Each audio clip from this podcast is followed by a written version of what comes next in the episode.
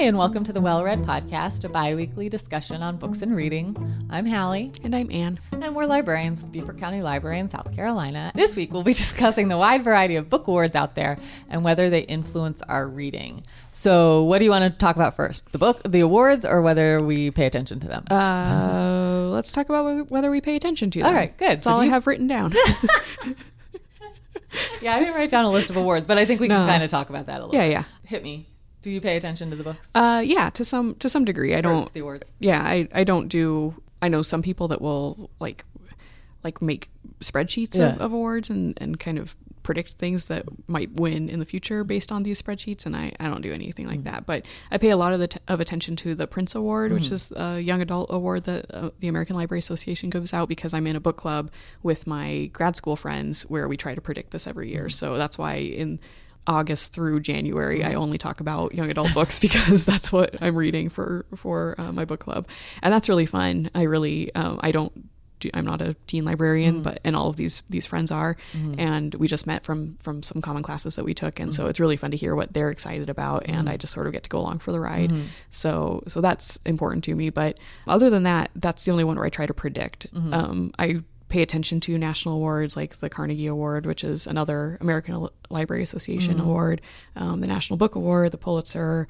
Um, I like the Booker. I think I like is always Booker fun. Too, yeah, so that's that's kind of you know you have your eyes open for that, and mm-hmm. I think it's fun to look up the um, some of the genre awards, mm-hmm. like the Edgar Award for mm-hmm. mysteries. I think is fun to pay attention to, and it's always kind of m- more the stuff regular people are reading versus right. this very literary um, book so so I, I, I think it's fun that there are a wide um, array of mm-hmm. awards out there. So it's not just this is the the fancy book that everyone needs to read and, right. and be very well educated in order to understand it. You have all kinds of, mm. of things out there for different interests. Yeah, I like the Goodreads Choice Awards, yes, which they do yeah, at the end of every year, where it's a whole bunch of categories and it's Goodreads users, yeah, so it's, it's like readers. People's Choice Awards, it's like People's Choice Awards, and it's always very interesting. And I love looking at the list of nominees as mm-hmm. well as what actually wins, and you can see vote counts, which mm-hmm. I find fascinating. It's, it's, very transparent, I would yeah. say, of how the process moves forward. There are different rounds, and then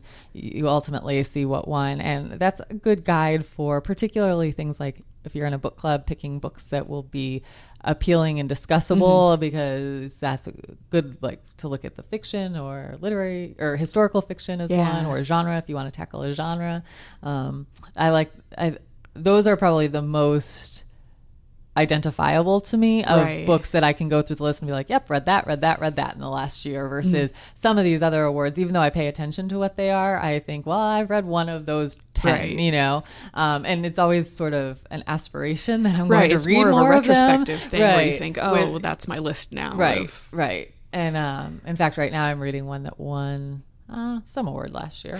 Couldn't tell you. Well, the, his previous book won the Pulitzer Prize, but I know this one won something. Okay so it's always good to i mean we've talked in previous episodes about how we choose what books we're going to read and broadening our reading and stuff and so mm-hmm. i always find award winners at least worthy of a look right, i don't know that it's right. going to necessarily dictate my reading but it's always helpful to see what is acclaimed and for whatever mm-hmm. reason mm-hmm. I also like there's the morning news. They do a tournament of books. Have oh, you ever paid attention to that? Uh-uh. It actually goes on right now. It sort of coincides with March Madness for basketball. And they have, which we were just talking about before we recorded, actual March Madness. They take a series of books and they're good mixture between favorites for the Pulitzer mm-hmm. book awards and then more popular titles. And they have judges who are selected from they have authors and they have publishing people and then they have now they've included like a a reader. They have very extensive comment sections and very mm-hmm. thoughtful conversations that go on in the comments. So they have a judge that comes from commenters is my understanding. Like oh, each year somebody who's been a heavy heavily involved in the commenting. Yeah. so anyway the point is it's there's a lot of discussion about each of the books in the contest and it's like a bracket like they yeah. start with a slate of books and they go put them head to head against each other and then as they move on through the tournament oh, there's nothing um, more fun than a bracket i know right so yeah, much fun. so fun so uh, there's a lot of good discussion and thoughtful discussion about why bo- one book was chosen over another one, which mm-hmm. with a lot of these awards you don't get. There's right. just this is the winner, right. and this there's a lot there's a a reason behind it and a discussion behind it. So that's really fun. That's uh, the Tournament of Books, which if you just Google Morning News Tournament of Books, you can easily find it. And I'll and, link to it in the, the yeah, you can link too. to. Yeah, it, that's a fun one. Again, not one where I read all of the books on mm-hmm. there, but I like to kind of try to keep track of what's moving forward in the tournament. And in previous years, it's one I agree with, and sometimes the uh-huh. winner is one I don't agree with. Uh, but it's it's a fun one. So yeah, those are those are both. I I should have thought of the the Goodreads award because yeah. that one I get very invested in. Me at the too. End of the year. Me I'm too. Like, oh, I can't believe this book showed up on this list. This book was terrible, and it's so much fun to to get worked up over these things. Well, and, and sometimes I have this internal like struggle, so I'll go through and vote, and I'll get two say science fiction, which I've read one out of the right. twenty that are on the list, and I think, well, do I vote for the one that I've read because I read it right. and liked it, but I have nothing to compare it right. to, or do I leave this to the people that have actually read more of these? It's a really, it's a, it's a struggle. yeah, yeah. I I know that I've done that many times where I think, well, I want to vote, so. Mm. I'm going to vote. And I did like this book. Mm. So I, yeah, I feel like I do the same thing. And and a lot of categories they they pick really widely. I mm-hmm. think they always have things that surprise me on those lists, and so a lot of the time I think, of well, this may be the best book right. of of graphic novels, but right. I only read this one, so that's getting my vote. Well, and that's how I when I've talked about in other episodes trying to broaden my reading horizons this year and that's how i picked some of the books that i was choosing mm-hmm. for when i read a horror novel oh, or oh, cool. the graphic novel i read a couple of those and that's how I selected it because I thought, well, all these people can't be wrong, right, you know. If they, right. at least it's worth reading. At least it's worth. I can see find something in it that of why people liked it, or mm-hmm. disagree with them vehemently and right. be like, I can't believe all these people liked it, but for whatever reason, uh, it's a good starting place, I would say. Um, all right, so I think we touched on this. Are there any other awards that you pay attention to? I know there's a. It was called the Orange Prize. Now it's called like the Bailey's Women's Prize, and it's a British Commonwealth prize, but just for women writers. Oh. And that's one that I know that when I've paid attention to it, it often has books that I have in, have liked or have read and enjoyed. Mm-hmm. Um, and so I know that there's been some criticism of it because it only includes women, mm-hmm. but it, it came from the fact that so many awards were going to only men. Mm-hmm. And so they decided to create an award that just was celebrating women yeah. authors. I sort of love the controversy of the awards, like oh, when yes. the Booker decided to not just be British, yes, um, colonies yeah. and, and be worldwide, and people yeah. went nuts. I know, I know. Or the year that the Pulitzer didn't award a fiction prize to anybody. Yeah, yeah, yeah. Because there, there, were only three books that were on the short list, and then they didn't award it to anybody. Yeah. major love, drama in I the love, book world. Yeah, book drama is the best kind of drama because it's hilarious. Um, all right, so what are your suggestions for uh, some books to read if you're looking for an award winner to read. Okay. Um, so the first book I picked is a very literary book. I tried to pick several different types of awards, but the first one is called Canada by Richard Ford, and this won the Carnegie Medal for Fiction in 2013. And this is um, the Carnegie Medal is given out by the American Library Association. It's for best fiction and nonfiction that's published in the U.S. Um, there's a British award for children's lit that has the same name, so don't get yourself confused. it is very confusing. Um, and this is a relatively new award. It's it's only been five years, mm. I want to say, uh, somewhere around there. Mm. It's it, and it's kind of surprising that ALA wasn't giving out some sort of literary award yeah. before that. They have for children's lit mm. um, for many years, but this was the first um, adult award. So so I think that's pretty cool, cool and I pay a lot of attention to that because it's librarian chosen right. and Librarians are the best. Yeah. oh, we're such nerds. so, this book has a great first line, and I'll tell it to you. It says, First, I'll tell you about the robbery our, our parents committed, then about the murders, which happened later. And that's just so intriguing mm. and pulls you right in. And it, the book itself is about 15 year old Dell Parsons, whose life can be divided into two halves um, before the robbery of that his parents committed and after and um, and so he very much views his life in, in these two separate um, compartments. So after his parents were arrested and, and, imprisoned, he and his twin sister Berner were left to pick up the pieces of their lives. And um, in Berner's case, that meant running away from their Montana home and abandoning her brother. So Dell is taken in by a family friend who who actually moves him across the border to Canada Um, and he lives um, I can't remember what province he lives in, but it's it's just in the middle, so it's full of prairies and, and very kind of midwestern feeling. And while he's there, he tries to sort out who he wants to be as an adult because um, he's kind of on that verge of, of becoming an adult. And he is also trying to reconcile what he wants to become with what he knows of the da- of the very damaged adults in his life that he's known so far, which is you know any kind of coming of age novel has some sort of moment of that. And also during this time, he befriends an American named Arthur who's living in Canada, um, who is charming and mysterious. And it seems like he's going to be a good friend to Dell, but his outward persona hides a darker, violent nature that, that he's not aware of. So I not going to really tell you anything else about the book besides that there's you know it's literary books a lot of them are more the the psychology of it. It isn't so heavy on the plot um, so so read this for the psychology because it's very well done but one thing I really liked is that Richard Ford does a great job of foreshadowing events to come, and he allows the reader to feel the weight of everything spinning toward disaster. And I, I really like books where you know things aren't going to really turn out well, and, and it's not spoiling anything mm. to know that. It just is you you see how things are going to crash at the end. Mm. There's something really really fascinating to me um, about knowing there's not going to be a great ending for for some of these people. Mm. So um, so that's a personal favorite. Um, um, tactic of mine mm. in writing. And I, I, also really like that the writing really matches the setting.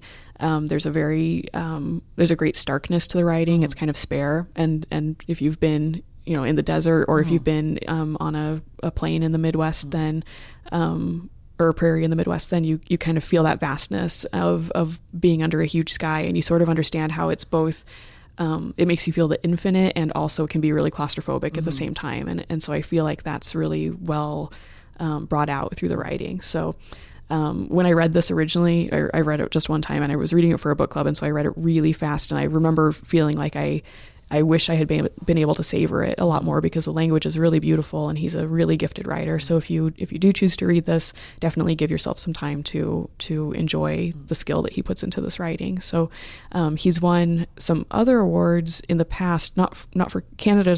Canada just won the the Carnegie, I think.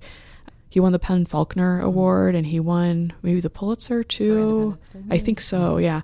And so he's really he's he's well regarded and and it's um, he's just an author that you should you should know. So that is Canada by Richard Ford. Yeah, I have that at home sitting on my bookshelf. It's been there for many years. Well, not many. It's not been out that long. Right. But, you know, probably not as long as the oldest book that's been sitting on my bookshelf. But how old is the oldest book? Do you think? Oh man, twenty years. Yeah, probably. I bet I got them from when I was like seven. Oh yeah, no, I'm an, all from my adult oh. life. I would say. Oh, although maybe there are some from high school. Yeah. Mm. Nothing from that when I was a kid, though. the book pile that never ends. It never ends.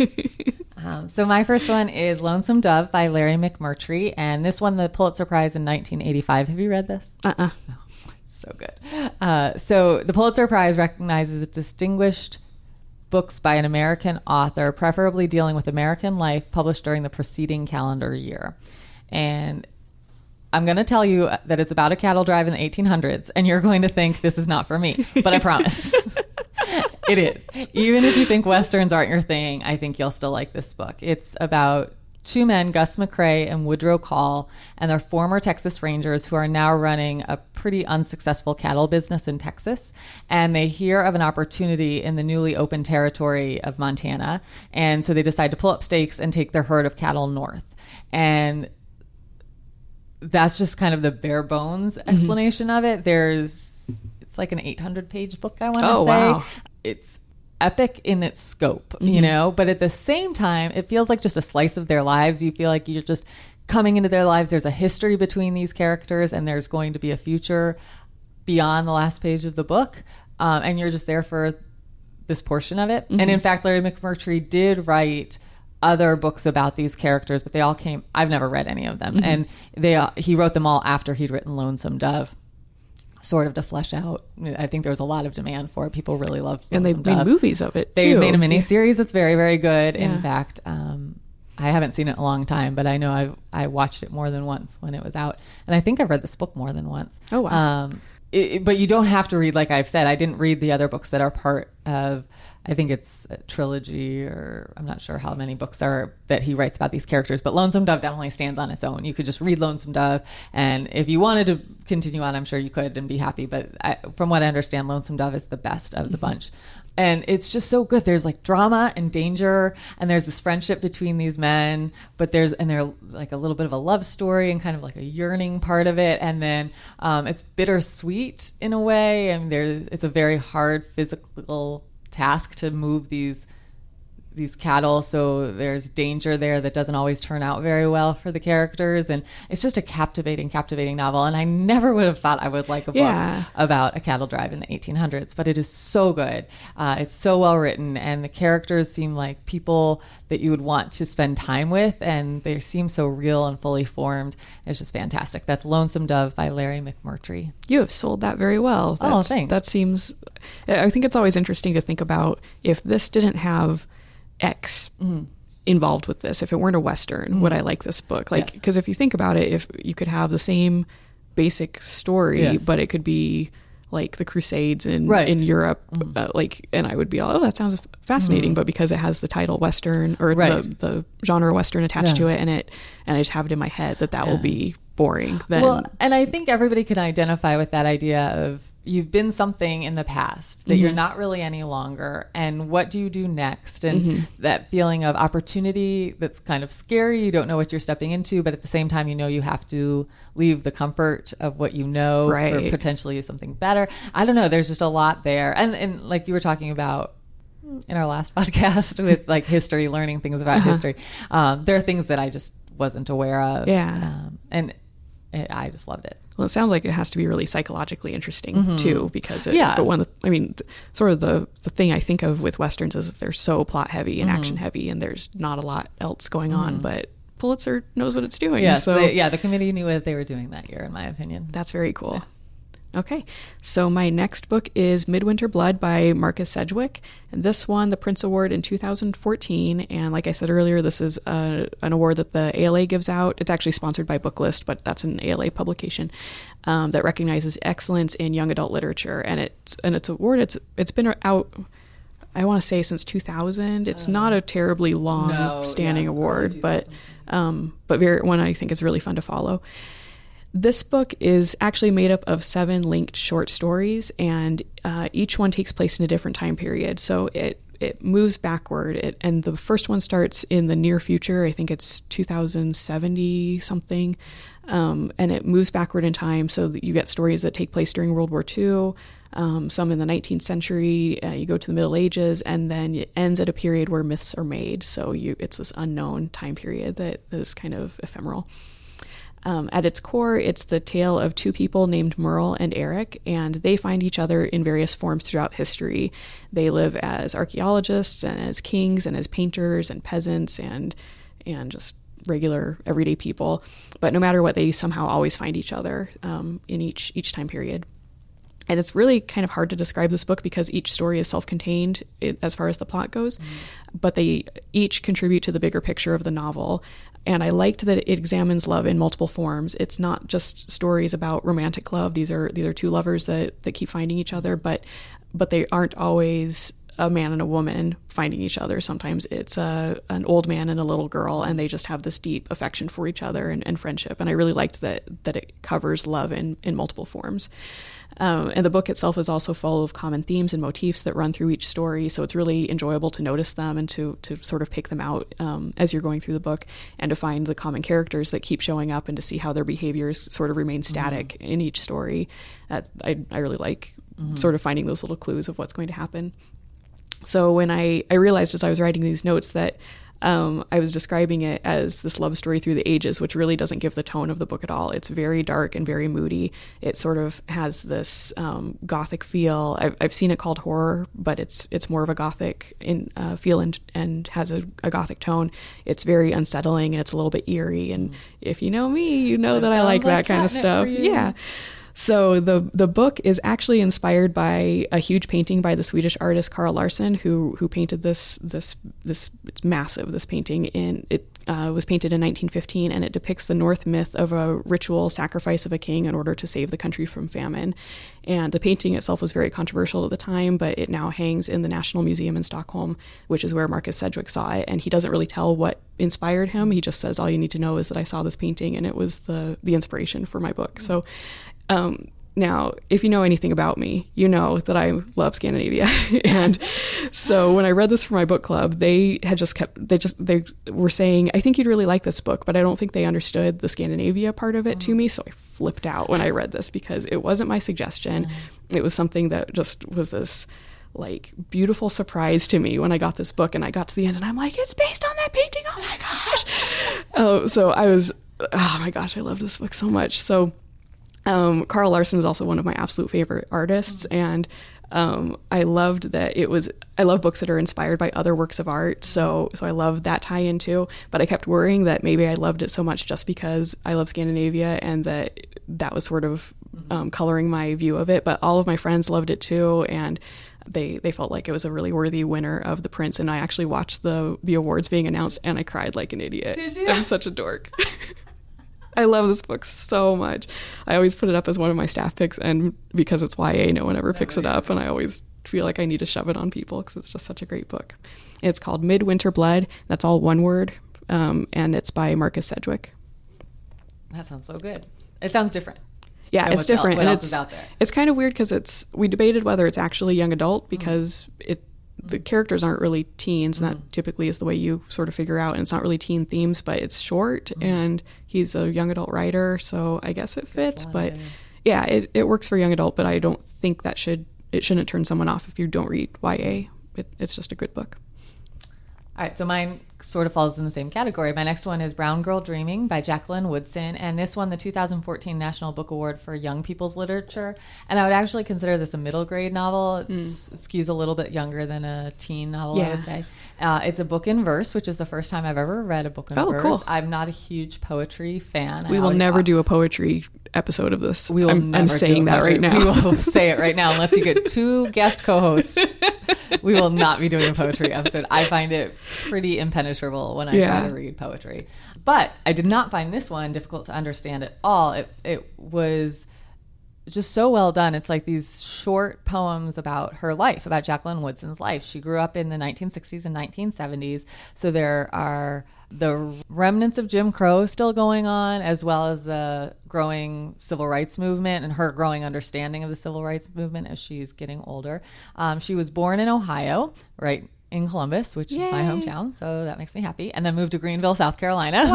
That's where her grandparents lived, and so she lived there for um, a little while. And her mother left to go to New York City to try to make a life for herself in New York City. And so Jacqueline was left with her grandparents on with her brothers and sisters. Um, and then her mom basically collected them and took them to New York City. So she would spend part of her time, basically her school year in New York City, and then her summers in Greenville with her grandparents and her family. So she could see firsthand the differences and similarities of how black people were treated in the North. And I should say Jacqueline Woodson is is African American. So if you didn't know, if you if you didn't know that, um, and so definitely she's seeing the the differences and similarities between the urban New York City versus the more rural Greenville. And then, in addition to recounting the history and a child's perspective of what was going on at the time, there's also the story in there of a young girl just trying to find her place in the world in her family. She's also aware from a very young age how important writing is to her and discovering a future as a writer for her career it's very obvious that that's an important part of her.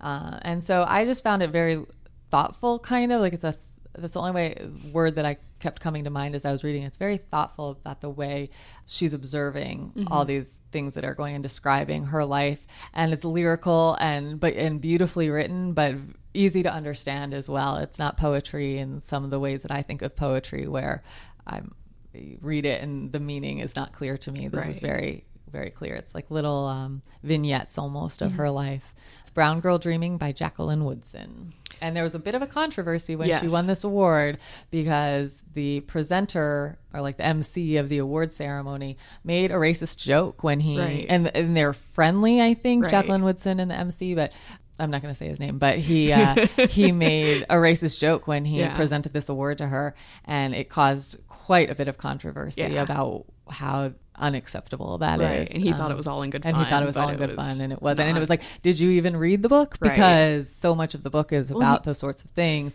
that people make assumptions about based on your race or your Right. culture and make generalizations. And And I think he's usually a pretty thoughtful person. So yeah, it it was, was, all sort of just a, a, yeah. I think that honestly, it probably was just a thoughtless thing. Right. He he was friends with her, and he didn't think it was going to be a big deal, and, Right. and it really was. So, um, but anyway, that's just a little side note about when we were saying book Yeah. drama is the best drama. There was quite a bit of drama about about that in not a good way, but I guess it did draw attention to an issue of of these kind of thoughtless Right. remarks that can happen, and and you, you should be more aware of Right. what the connotation is of something that you're saying. yeah.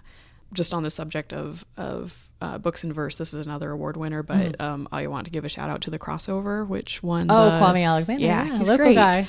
Um, he won the Newbery Mm-hmm. a couple of years ago, and that's a, a book in verse that is it. It's like someone is rapping Mm-hmm. this story. It's such a good book, and that was another one that sort of changed my mind about novels in verse and Mm-hmm.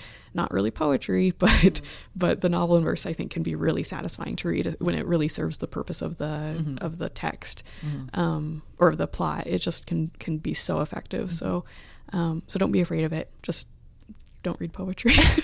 Read poetry if you want. Just don't expect us to talk about it. There's actually a lot of poetry I really love, but it's always been stuff I learned in school or, or read in, in class, and so there's there's affection for it if I've studied it. But just picking up a book of poetry and reading it, it doesn't it doesn't do anything for me. Sorry, readers. Sorry, poets. we still value you. okay, so my last book is The Devil in Music by Kate Ross. This won the Agatha Award for Best Novel in 1997, and the Agatha is an award that's given out by Malice Domestic, which is a cozy mystery fan organization. And it honors the best in the genre. And I, I picked this specifically because when I think of award winning books, I usually think of things that are literary. That's that's instantly what comes to mind. But I wanted to show that there are all kinds of awards out there, even for very specific niches of, of genre fiction. And I think this is um, you know, I, I like mysteries already. I really like cozy mysteries, which uh, I think I've said are are things that don't have a lot of violence or blood or sex and um, language. They're all just sort of kind of cute and sweet. Um, to me, they're very comfort reading for me, so I, I think they're really fun. But um, so I always kind of pay attention to this award and what's going on with it. This is actually the fourth book in the Julian Kestrel series, and I can't believe I'm suggesting a fourth book instead of a first, but uh, the first didn't win the award, so that's what we're going with.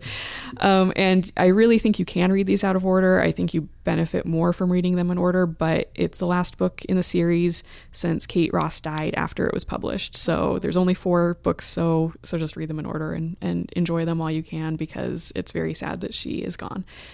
The series is about a Regency dandy and amateur sleuth named Julian Kestrel. And if you're in, unfamiliar with the dandy, it's a man who valued appearance and living fashionably above all else. It's usually associated with the early 19th century, so kind of Jane Austen era. Mm-hmm. Earlier books in the series take place in England, but in this installment, Julia has tra- Julian, I should say, has traveled to Lake Como, Italy, and oh. becomes caught up in a mystery involving the opera world.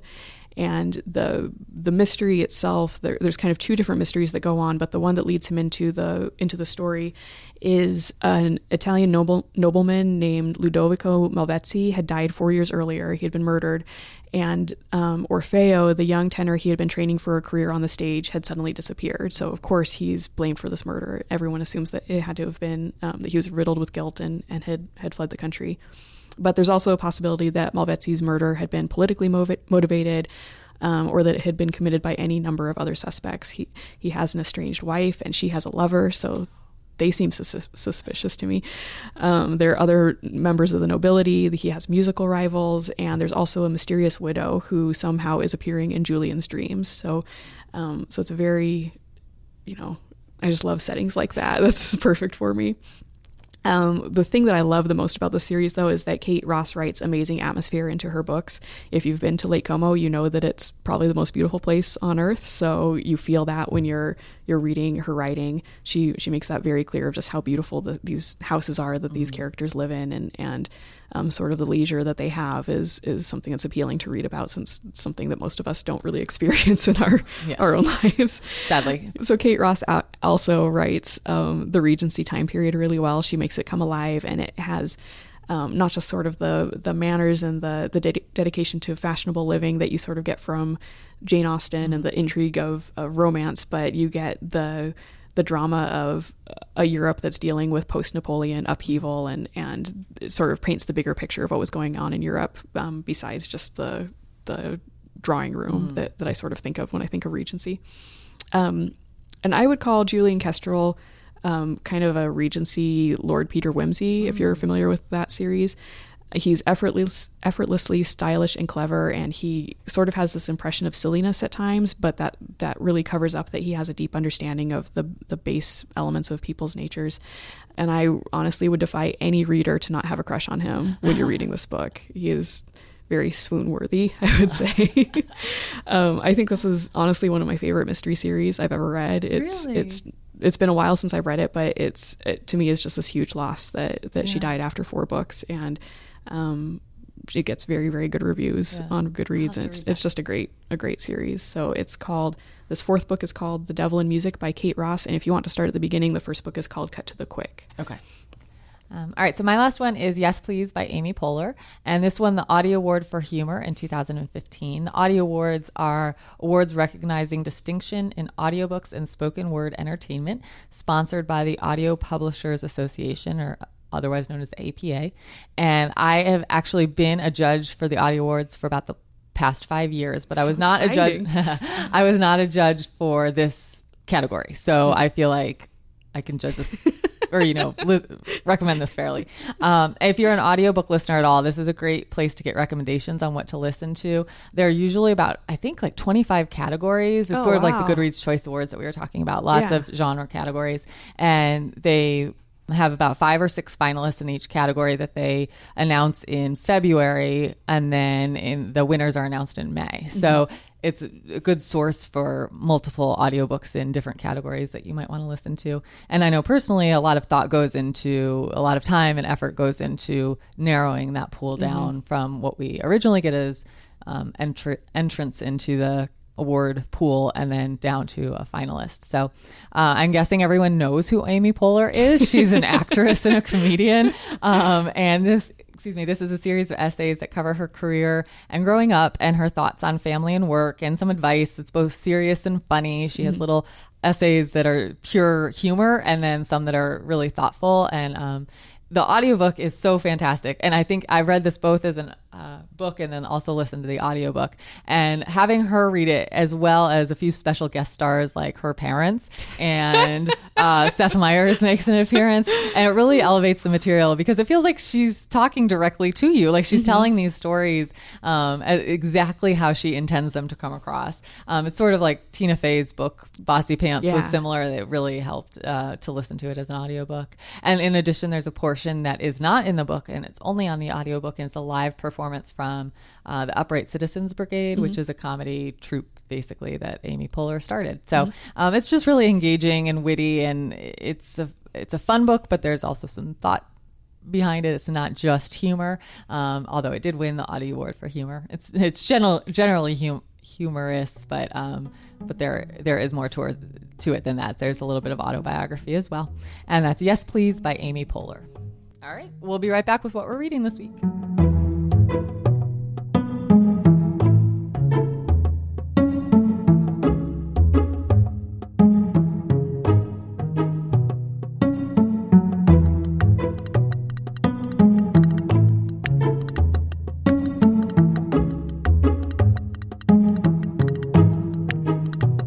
Anne, what are you reading this week? I am reading The Woman in White by Wilkie Collins. it's so good. It's so good. um, this is a very, very famous book. It's a classic British mystery, and it was published serially in uh, 1859 originally, and it's considered the first sensation novel. Which, if you don't know, I will tell you. um, that basically, it's a it's a style that takes the plot and feeling of the gothic novel and places it in a domestic setting. So you have all the adultery and murder and kidnapping that usually take place in ruined castles in in gothic novels. Um, usually there's some sort of supernatural element in them as well, and it takes all of those same tropes and puts them into domestic, um, contemporary British settings. So this is Victorian London, basically.